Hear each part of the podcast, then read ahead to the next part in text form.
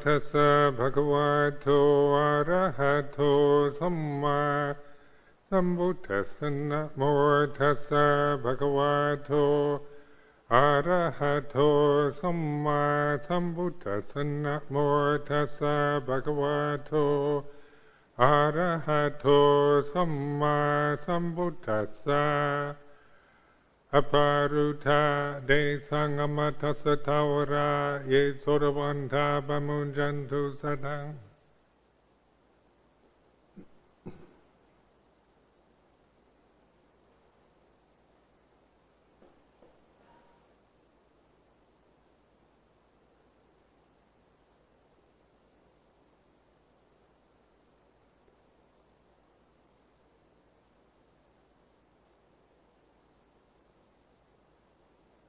This is the observance night, and uh, we have about three weeks left of this vasa. so, just as an exercise in awareness, what right now, what is the vasa?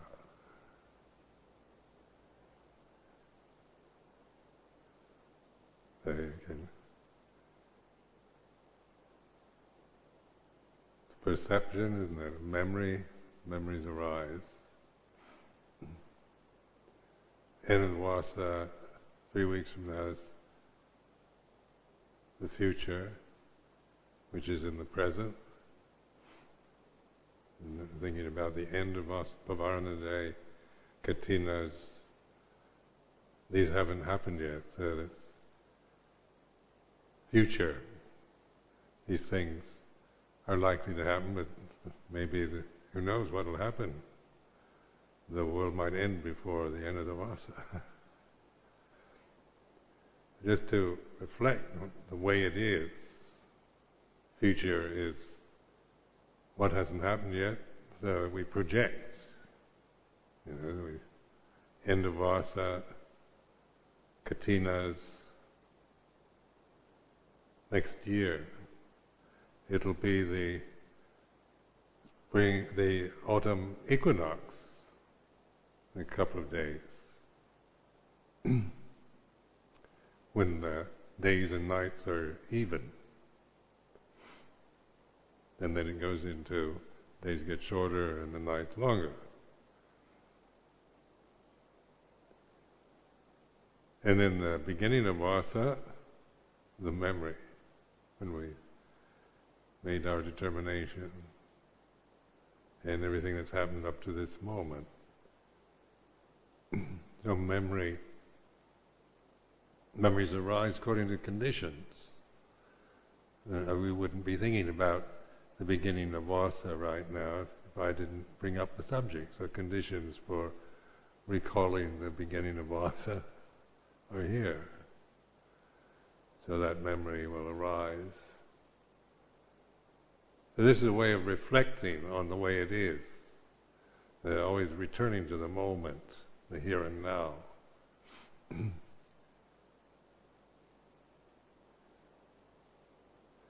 so then, memory, we remember only certain things, we don't remember everything that's happened during this vasa. Just the, the more, maybe the pleasant or the most difficult things that have happened to you during this time. You might remember. Future, who knows what? Enlightenment, uh, finding true bliss and happiness, uh, might end up in total despair, suicidal, might be a terrorist attack on Amaravati. Anything, you know, you, anything you can think of could happen, possible. Martians coming or Venusians, UFOs. You know, you can even make up total kind of absurd fantasies about it if you want. But in terms of right now, the future is what we don't know, is it? It's not the future, then this perception, the word future, the future is about the, the unknown, the potential possibility. now this establishes this awareness. This is the way it is. The Dhamma, the way the Dhamma is the truth of the way it is. If you keep reflecting like this, then you break down your your illusions about the reality of time. You know, because that we we live in a society that believes totally in time as reality, where this is the Western world is uh, you know very proud of history, keeping records of the past, preserving Britain. They're always trying to preserve everything of the past. Any old horrible old house that is any age has to be preserved. a few years ago, ten years ago, they were trying to preserve the first slum in England, up in Yorkshire. His history, you know, it, it, gives us a sense of continuity. It's like your own personal history, doesn't it? it? makes you feel like you're some, you've been somebody, a real person, because you have a birth certificate, a passport, and you have memories of, you know, when you were a child, when you went to school, went to work, so forth. And these these are give us a sense of being somebody that has continuity in time. And so, in awareness, this dissolves into nothing, and that can be pretty frightening for many, for most people, I think, when their egos start falling apart, because uh, the you know it's it's like you're you're emotionally very, it's terrifying. It's even better to you know to hold on to terrible memories. At least gives you a sense of being somebody that was abused and so forth, and treated badly. and that's somebody. That's a memory of being, you know, that if you get a lot of abuse, then it does create a sense of of uh, being somebody who gets abused.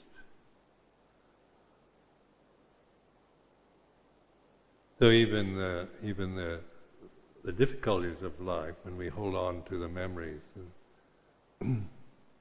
create this sense of a, of a permanent personality, a soul that, that has, a, has a history to it.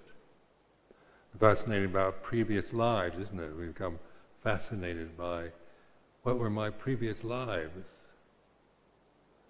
and uh, because that, that's interesting to think of.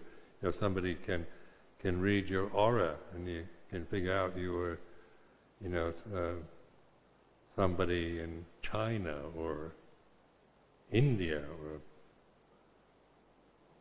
Rome, you know, during the ancient times.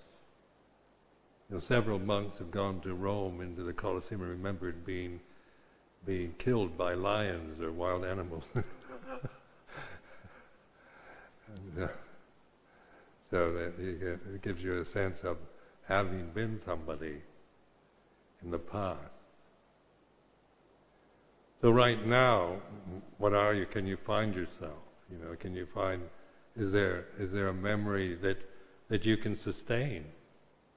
You know, even a previous life memory of being eaten by lions in the Colosseum, or or yesterday, or the the greatest uh, moment of your life, if you remember it. Can you sustain anything like that for very long. or being abused or unloved or mistreated.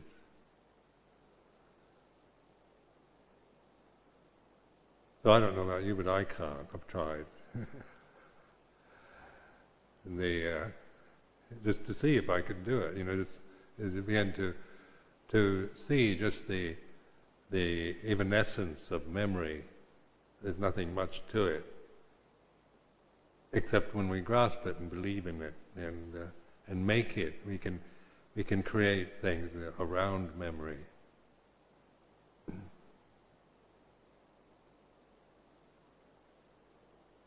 So right now, say uh, with this reflective or intuitive awareness, you know, I can't find anybody because the, you know there's no me- the memory. I'm not. I'm not. Uh, I can see through the limitation of memory. I'm not looking for myself as some kind that I remember being anything, and I can't create some something and believe in that either. So I can't find a personality that I could say is really mine. The body is begin to see is, is just is like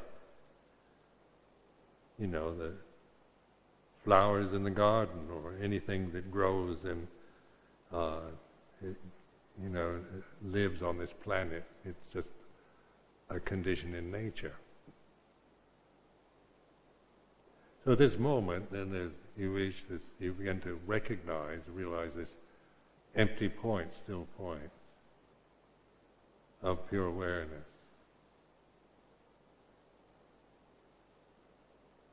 I can't find Ajahn Sumedho or anything like that. It doesn't mean anything anymore.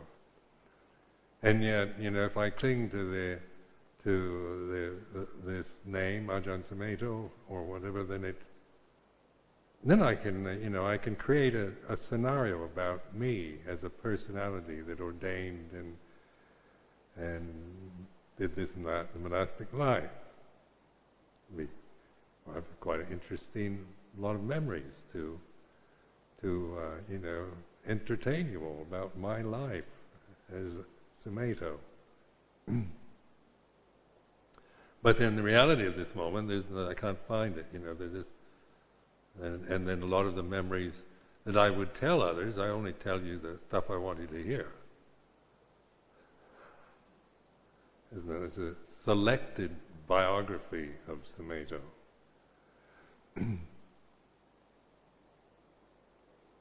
so these are not trustworthy. You know, these are not anything to to uh, develop that much interest in or commitment to as oneself as a person or a physical being. Even it's important to to recognize its limitations, not to despise or deny or reject, but to recognize the way it is.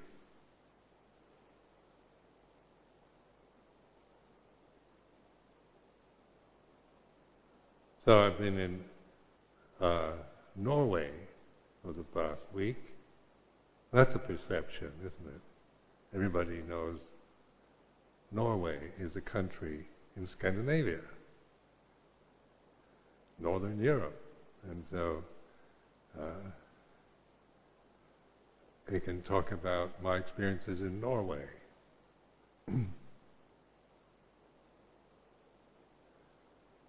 and so that Norway now is a memory.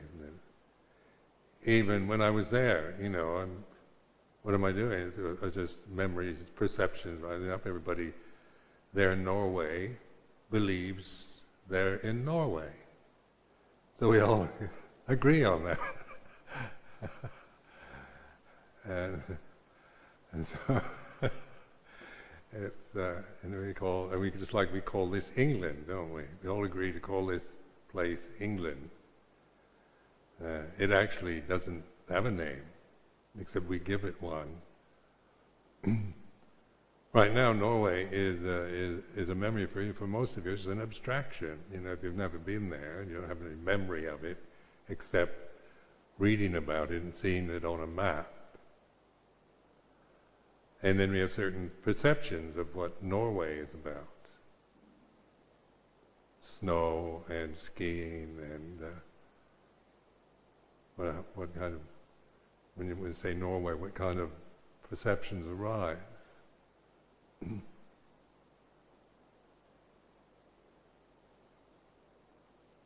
So investigating how, how the mind is, you know, because these, we, you know, we, we give, you can, you know, in the world today, everybody totally committed to their delusions. You know, the, the, uh, the war and uh, the American occupation of Iraq, uh, Tony Blair, George Bush, these are all perceptions of the mind. And, uh, and yet we can get very indignant or excited or wound up just by saying these names. Just by nowadays, most people I know say George Bush, you know, you feel this tension arise. it's only, you know, two words. W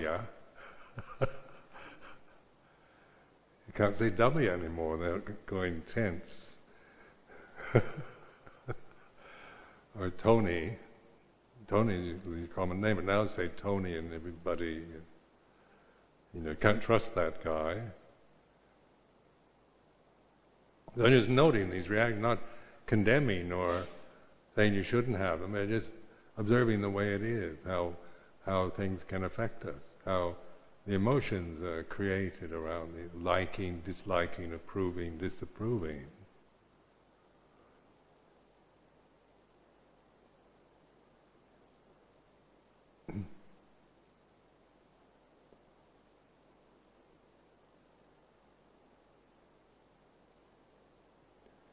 In Norway, they, they had uh, the Thai ambassador invited myself and Ajahn Panya Saro, and so we had, you know, kind of red carpet treatment, paying in the embassy and in Oslo, and a chauffeured Mercedes Benz, and I was black sedan, very impressive, and then. Uh, ambassador was with us all the time, took a great deal of interest. He's quite interested in meditation. In fact, he's been on retreats here. that's good to see, isn't it? Is to see that that uh, a Thai ambassador who has a lot of duties and you know is, is high up in the social order begins to see through you know, he's, uh, he's uh, you know, awakened to all the foolishness and pointlessness. And yet he's in a, in a, you know, has a good job and highly regarded and interesting life. And there comes a point where it's never enough. You know, just to have, you know, high status and wealth and success and all the rest in, in, on the worldly plane. It's interesting. Norway seems as you know almost a perfect country because the, we were there just when the weather's very nice. You know, I don't know how perfect it is in the winter, but in the autumn, it's incredibly beautiful, uh, very clean, much cleaner than England. uh, like Oslo is. Uh, you know, you could eat off the pavement, so clean. And uh, you don't see litter and plastic bags lying around like you do in, in London. And uh, everything seems to, you know, be much well ordered and um, friendly place, very lovely city, beautiful fountains and parks one park that uh, that we've enjoyed was the Vigeland Park, which is quite famous. Well, you might know about it.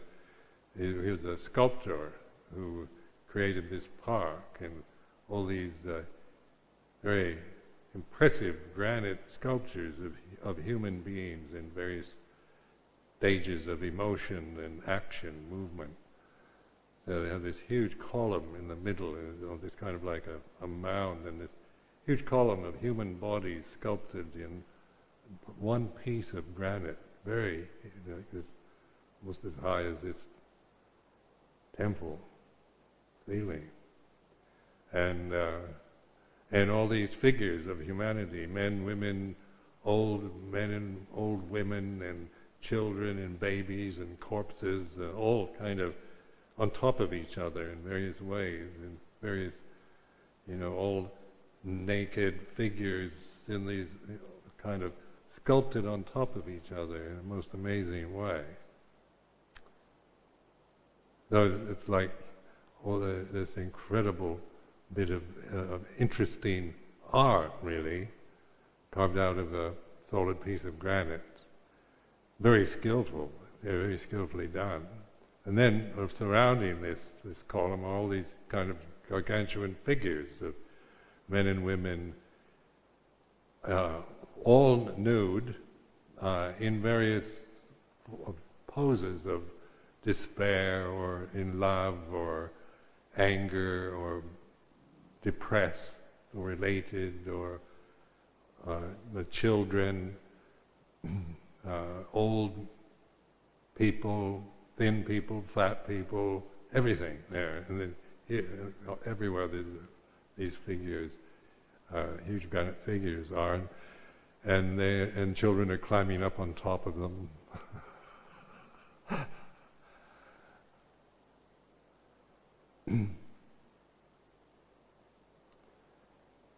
so then, uh, uh, in the same part, the same artist developed the, the, fountain at the center. The, Norway, they seem to create in Oslo most beautiful fountains, water fountains, in the park. Uh, they're quite original and very beautiful.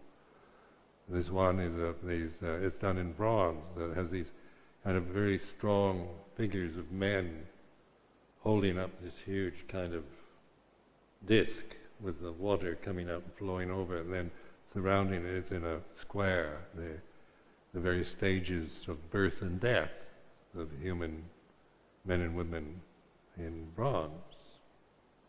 And they have these kind of in trees, the tree figure, big tree figure, then the, the children or the men or the women somehow related in this tree.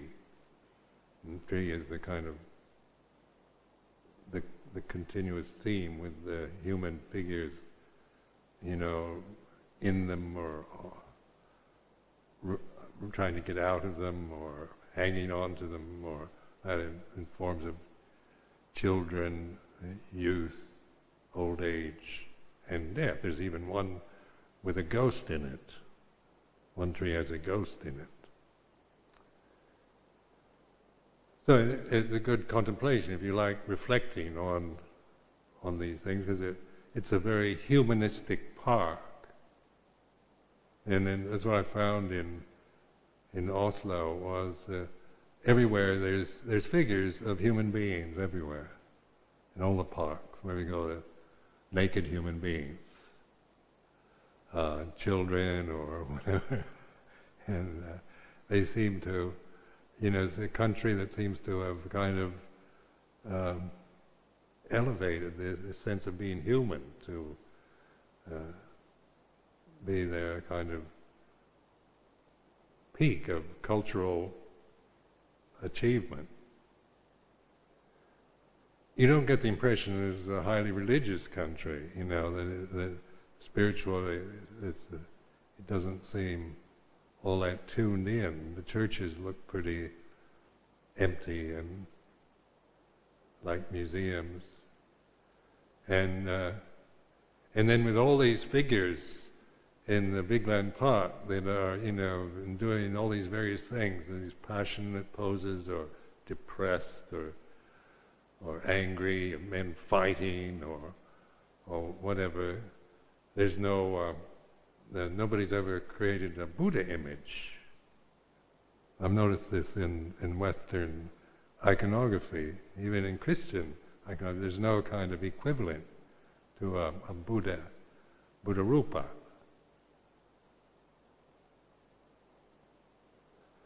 Is just contemplating this, that, that the Buddha Rupa is, uh, is a kind of, to me, a kind of ultimate achievement in presenting the human form in, in perfect balance, isn't it? Where the eyes are open, uh, there's composure, there's you know, is not depressed or angry or uh, laughing hilariously, uh, but calm and clear and balanced, a sense of emotional balance and and uh, equanimity, enlightenment, the human form that had that where the the uh, consciousness is no longer clung to out of ignorance.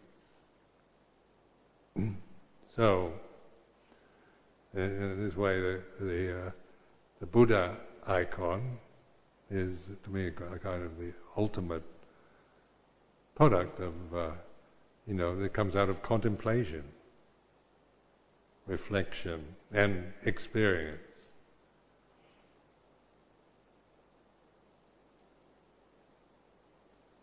So in, uh, you know, in we, we're used to the passionate forms in uh, European culture, aren't we? The, the warriors and the kings and the queens and the, and the uh, scientists and the, the uh, you know, everything from gnomes to dwarfs to fairies and, and whatever variations on on human form in either exaggerated or or photographic likenesses.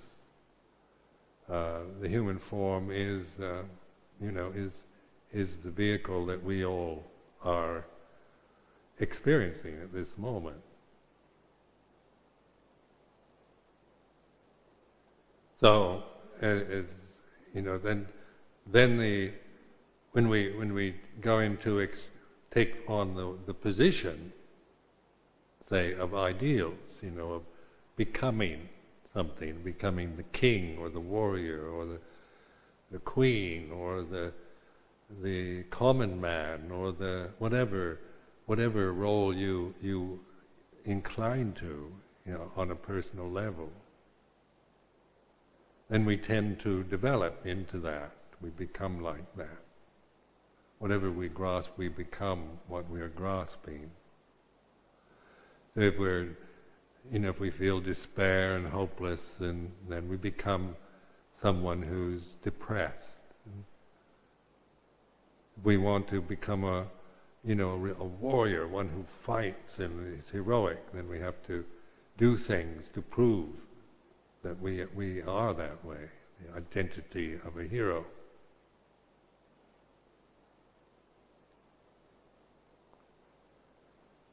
And yet, how many heroes, you know, you, you might be sculpted and put into a public park as a great hero, but the, the man or woman themselves, how can you hold on and be a hero 24 hours a day?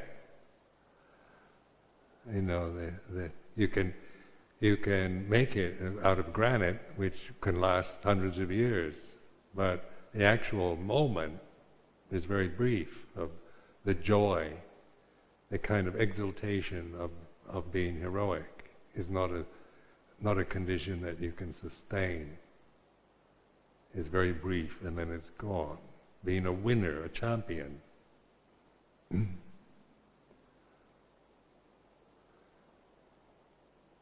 then, if your if your things you're grasping are so high up, you know, the higher they are, the the, the you know the more difficult they are to sustain.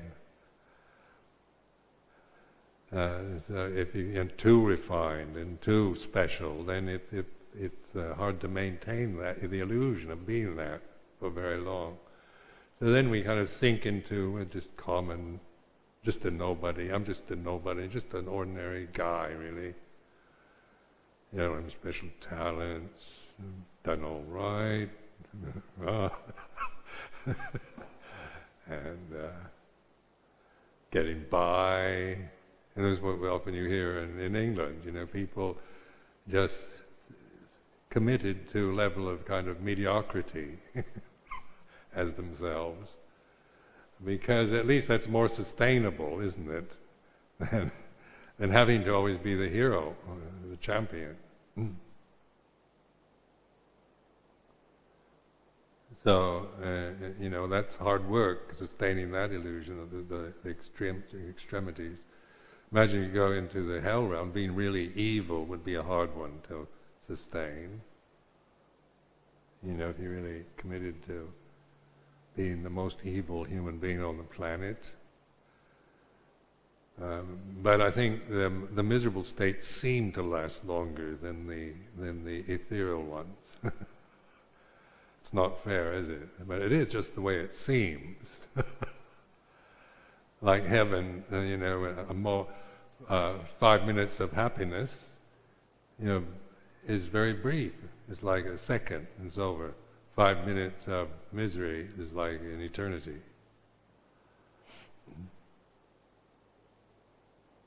Like when you're looking at the clock waiting for the bell to ring, five minutes, and your legs are aching.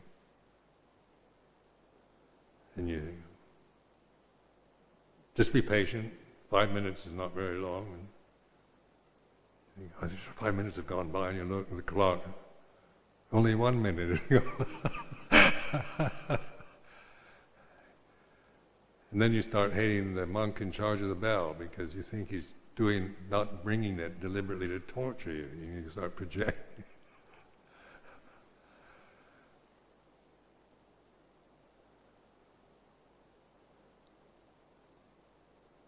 So by by even grasping the fact that I'm just a nobody, an ordinary guy with, you know, that that is also uh, uh, created. That's a cre- created condition. It's not the way it is.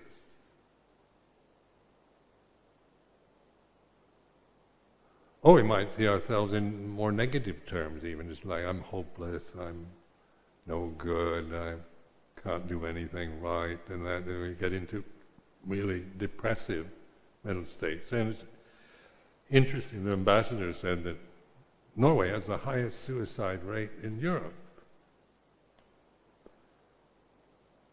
So I thought, you know, this is perfect a place as to live in as you could find on this planet. Why isn't everybody happy? Yeah, it's well run, good government, welfare system from cradle to grave, take care of you no matter what. Wealthy, clean, beautiful, democratic, uh, sounds you know, it sounds as good as you, can find, and yet has a high suicide rate. Why is that? Why would, if, if everything was so, so nice like that, why would people want to kill themselves? But it's strange, that's, that's what happens, isn't it? A, a higher suicide rate is usually in the affluent, affluent world.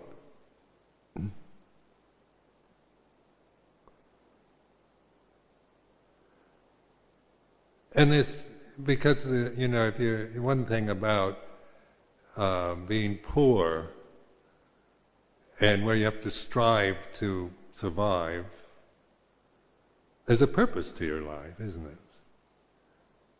You know, if you if you've just got to, you know, got to forget yourself and just try to find enough rice to feed yourself and your family for the day, you can't you can't think about life all that much and how, you know, about yourself. You've got to put some effort into just basic survival.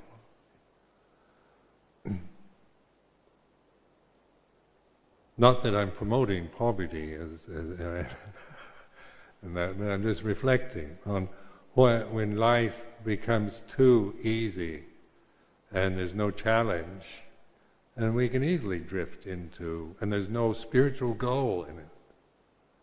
You're just you know you're just looking for happiness and and uh, you know ease and comfort and exciting things and and romance and adventures and all this gets very boring after a while.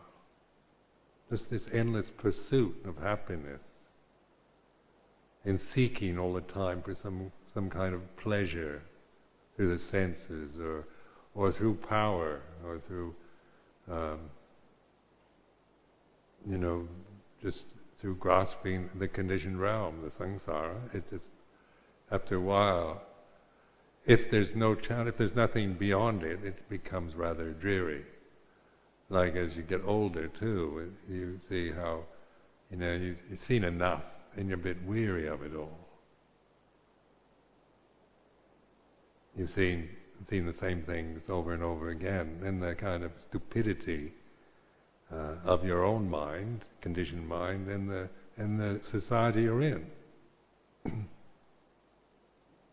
so then you become you have this nibbida, kind of world weariness.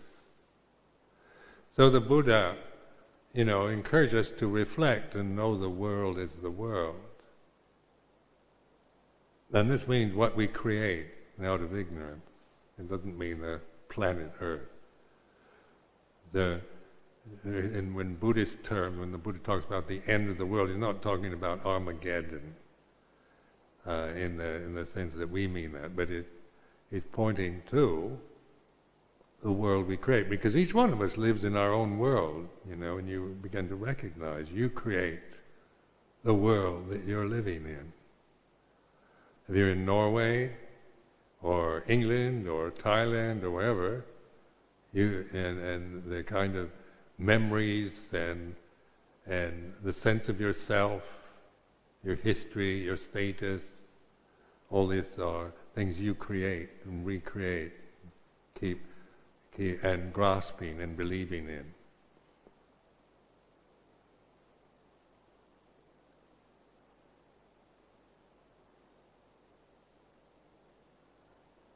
So we can live our lives just seeking adventures and challenges, even though, the, like adventure. I, li- I, like adventures. You see, it's always nice to have an, an adventure to look forward to.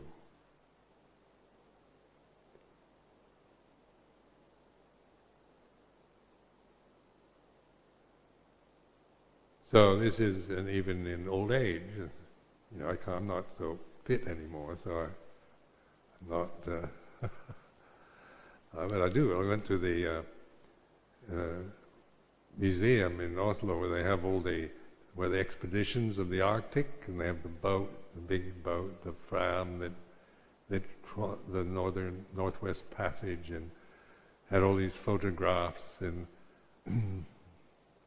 I find it's just incredibly interesting. You know, the Arctic, having you know been there last May, and then the, the, this, this kind of intensity of effort that the like Nansen and people like that put into finding the, the Northwest Passage in the early part of last century.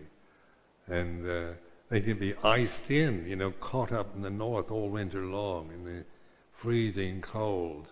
And it shows the, boat is completely covered with ice and snow. And, and just, you know, being stuck not knowing if you're ever going to get out of the, this. And, uh, and yet there's something exciting about it. And yet you have to be patient because, you know, you, you're going to spend six months frozen in a, you know, in a frozen ship uh, surviving. There is a level of purpose to one's life then, isn't it? To survive. When you're on the edge and you're going to survive and get out of there, there's some kind of thrust to one's life, meaning, you know, winning, achieving, being the one who, who finds the Northwest Passage, who goes to the get finds gets to the North Pole first. That gives one a purpose. But going back to Oslo, sitting in your nice, lovely flat and with its central heating and double glazed windows. you want to kill yourself, no meaning anymore.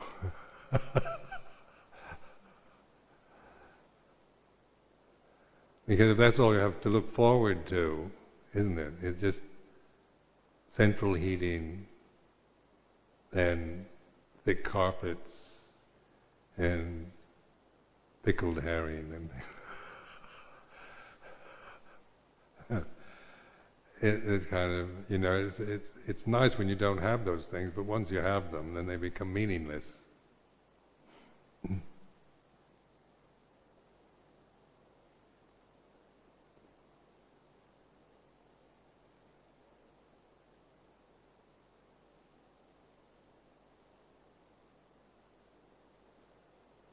So in, the monastic life, you know, being a Buddhist monk, that's an adventure because you, you get frozen in sometimes.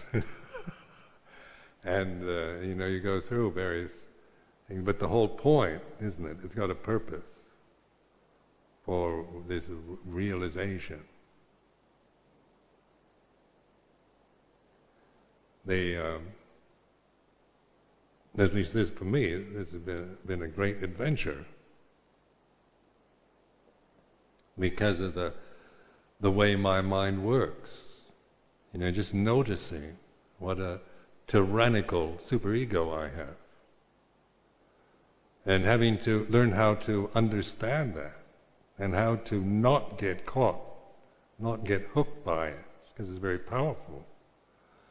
And it's supported by cultural conditioning and, and the way everyone thinks anyway. It's not just some kind of neurotic, freaky thing of mine. It's, it's very much conditioned by uh, society and the, the family and ethnic background that I'm from.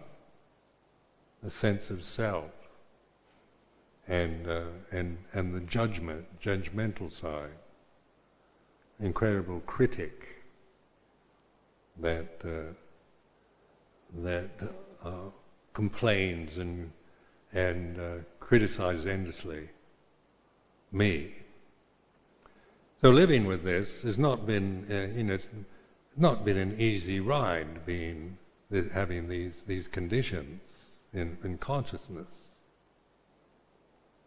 because uh, even though to you I might look like easygoing character, uh, you know, it's it's not it's not been easy because it's a constant challenge to not get hooked, or if get hooked to to to wake up to that, and, and once you recognize that the the hooks are your own attachments. You know, it's not like anything's hooking me. It's just how I attach to, to those habits of mind, the critical faculty, or the emotional habits that I have. How I'm so ashamed of a lot of them, some of the emotional habits. You know, not because they seem so stupid and immature. Or, you know, the vanity and conceit, or the, the, um, these kind of mental states, you know, are humiliating, embarrassing, and uh, you know, because one doesn't want to be seen, and hopes other people don't notice, because we have the conceit of wanting to be somebody, you know, an image of something in the society where you, you people uh, look up to you and, and respect you and like you. And then your, your fear of, of being rejected or being criticized or humiliated in some way by the society or by others or even one other person. Like being humiliated is, brings out rage in me. Somebody humiliates me, I feel I could, you know, I could, if, if I didn't respect the panatipata precept, I could easily be a murderer. I felt like murdering people sometimes, especially when, when humiliated.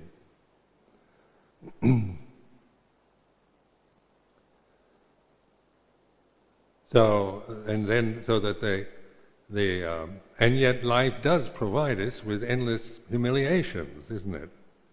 Old age is, is, you know, it's getting increasingly humiliating to my ego. Uh, it's not kind. you know, so then uh, the, the decrepitness of an aging body and, the, and so forth is, uh, is not, you know, isn't how the ego wants to be seen you know, to be seen as still vigorous, strong. Find yourself caving in and and not walking so quickly and your joints seizing up a bit, things like this. And if your ego is strong, you know, not wanting to, to be considered old, like we're very, you know, we're, we're a youth, uh, raise youth to a high pinnacle of, of high, you know, that's what we'd like to be all the time, young and beautiful forever. And yet, that's not the way it is.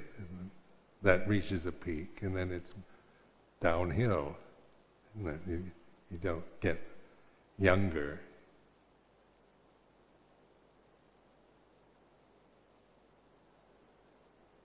So then the, the, the awareness, the Buddha pointed to old age, sickness, death as the messengers.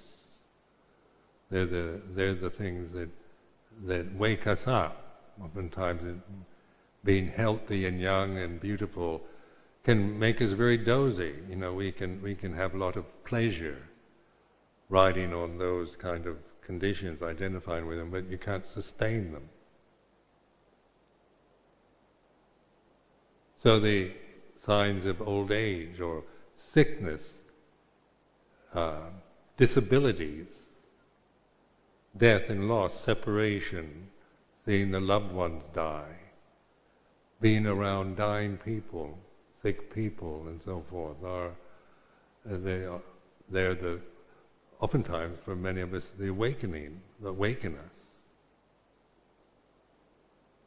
to beginning to look at life, not complain about it and blame God or whatever for it, but begin to, what is it all about? What is its purpose? What is its meaning? What is it all about, anyway?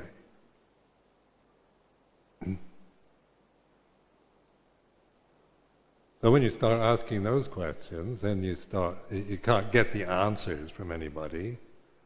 Because you don't, you don't want an answer, you just, that, those very questions open you up.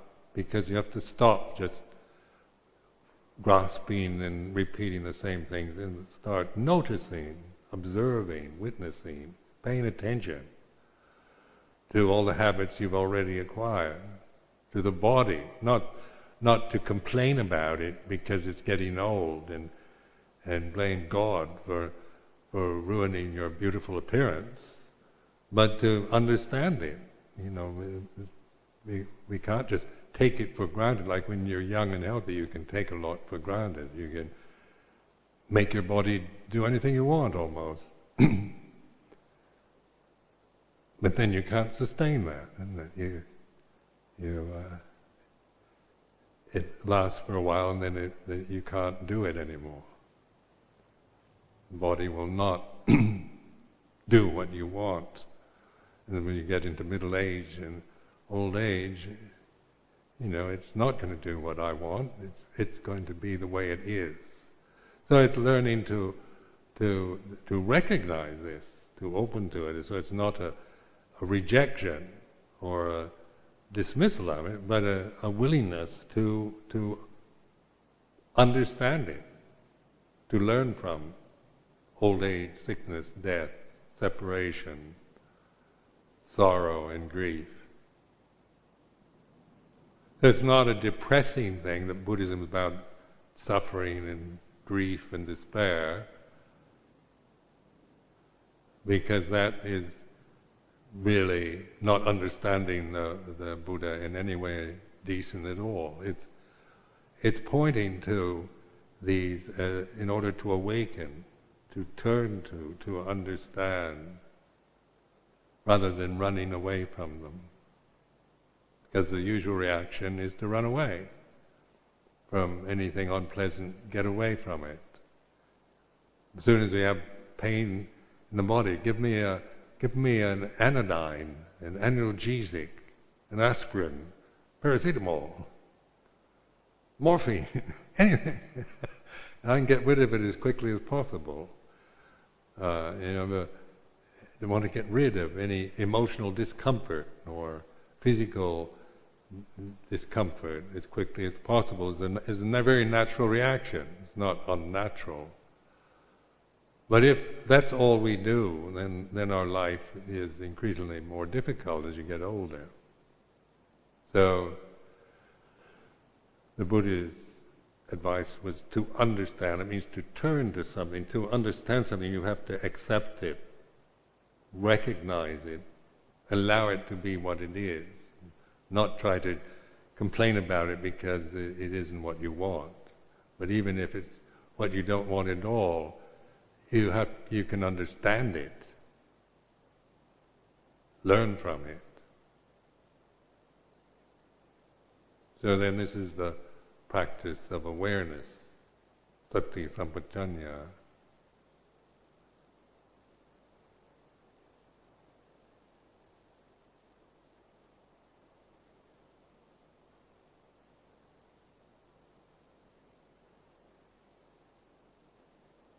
Then in the adventure realm of adventure, it's a, it's a, it's not like you just suddenly solve the problem and then it's an easy ride. It's it's, it, you learn, you discover how to learn from the way it is as the things, as the conditions change.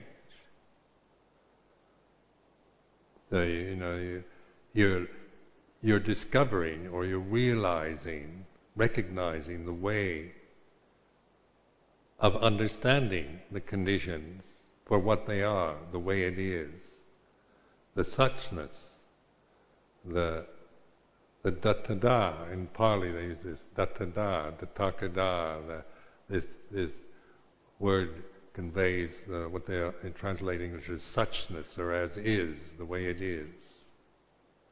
So it's it's not you know as soon as you want to label and judge the way it is, then it becomes more than what it is. You know, as soon as I name something, it's slightly more than what it is. It's learning to trust in the awareness before a name for anything comes up. It's a kind of going into this empty state, not disappearing into a, a void of nothingness, but recognizing when the when the aware when the consciousness is quite empty, when you're not grasping anything, when there's awareness of being,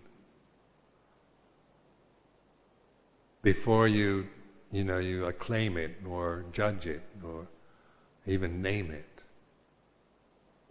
When we give names to things, then it then we go fall back into the old patterns of what I like, don't like, this is good, this is bad, this is right, this is wrong. You know, that we we we get into it's wrong, I'm right, you're wrong and we get caught back into the cycle of of our superegos and our emotional habits. So it, it, we get caught in this whirling cycle of samsara again.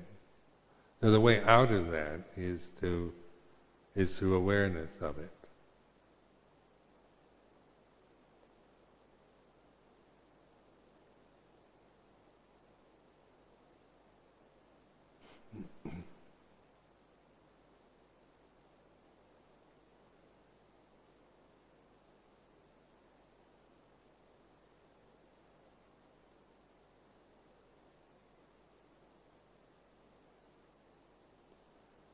So this uh, is to uh, encourage you to because it does because you know trying too hard and uh, and always trying to get something from meditation. You know, you're you're not going to get what you want. So if you you know if you preconceive some goal of what you want, you know you're not going to get it. So it's going to be terribly disappointing.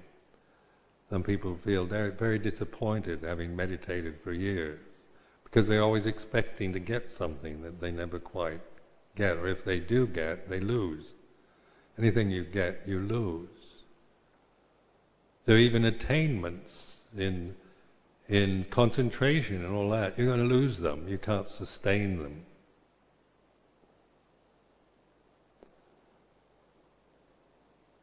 So it's it's a different, you know, the, the that attaining is a worldly conditioned attitude. That's the way the world operates. Getting something, achieving something, becoming is uh, is is the worldly mind uh, way of thinking, the way we we see ourselves, or even our meditation practice, or we even interpret Buddhism in those terms, even though that's not what is that. But it doesn't work. If you're going to practice, it doesn't work like that. You don't attain. You don't get something, or if you do, you you lose it. You know, I've I've I've attained, you know, refined states, and lose them. Uh, you know, so and then you can, and then you want them when you lose it, you know, and then you remember you want it again. So you go, you try to get it again. You know, you keep doing all the things that you remember doing you know, to, to get those blissful states. And then um, sometimes you might get it, uh, you know, but you, you, can't keep it. And after a while, you, you know, you get very into c- controlling everything. You've got to, you've got to control everything around you. So, to me, that isn't I'm not interested in that. That as such always leads to kind of despair and disappointment anyway. So what I've found more useful is in the, the awareness of that, of, of trusting in this awareness in the here and now. Learning to recognize it, to really appreciate it, treasure it.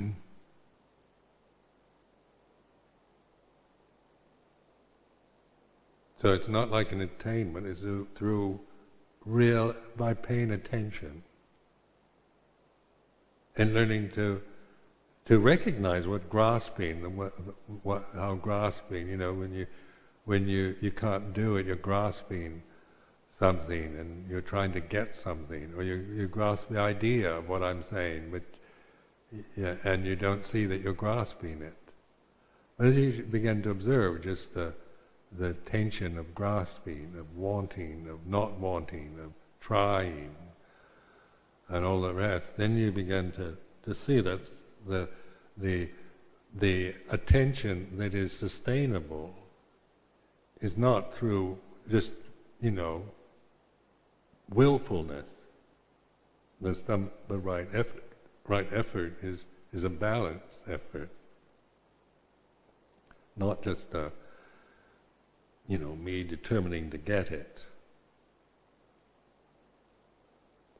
So it becomes more, more sense of open receptivity, kind of relaxed attention, a listening, an attunement to now, and and really willing to look at things as they are, the anicca dukkha anatta of the of sankharas.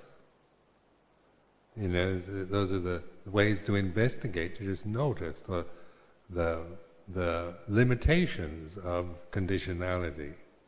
How it's you know, it is its nature is is like this. The grasping is is the cause of the suffering. So it's the grasping of samsara, not samsara even. So it's back to this grasping. And then then you, see that grasping, how the you know, whenever you're suffering, uh, you're unhappy or upset or angry or depressed or whatever, it's and you're you know you're you're grasping. Um, I I know that I'm grasping something when this happens if it, if it, you know, I can feel anger arise, when the conditions, say, for anger a present. Somebody hu- humiliates me personally. I can feel, I can still feel that rage arising, but I know better than to grasp it.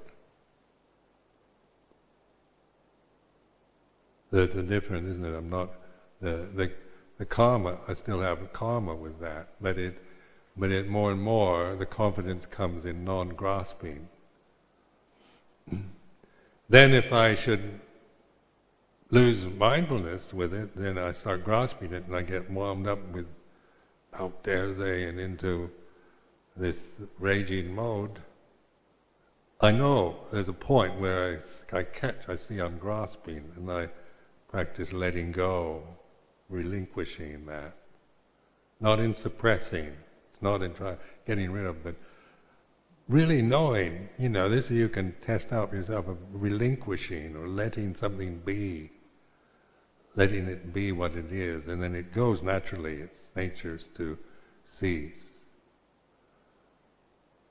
So, you know, don't don't be upset by the fact that even after years of meditation, you still feel anger or lust or things like this.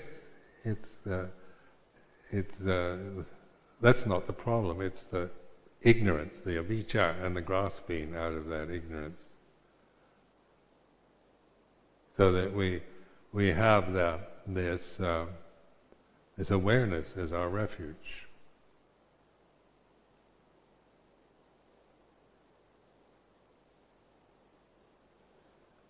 So I offer this as a reflection for this evening.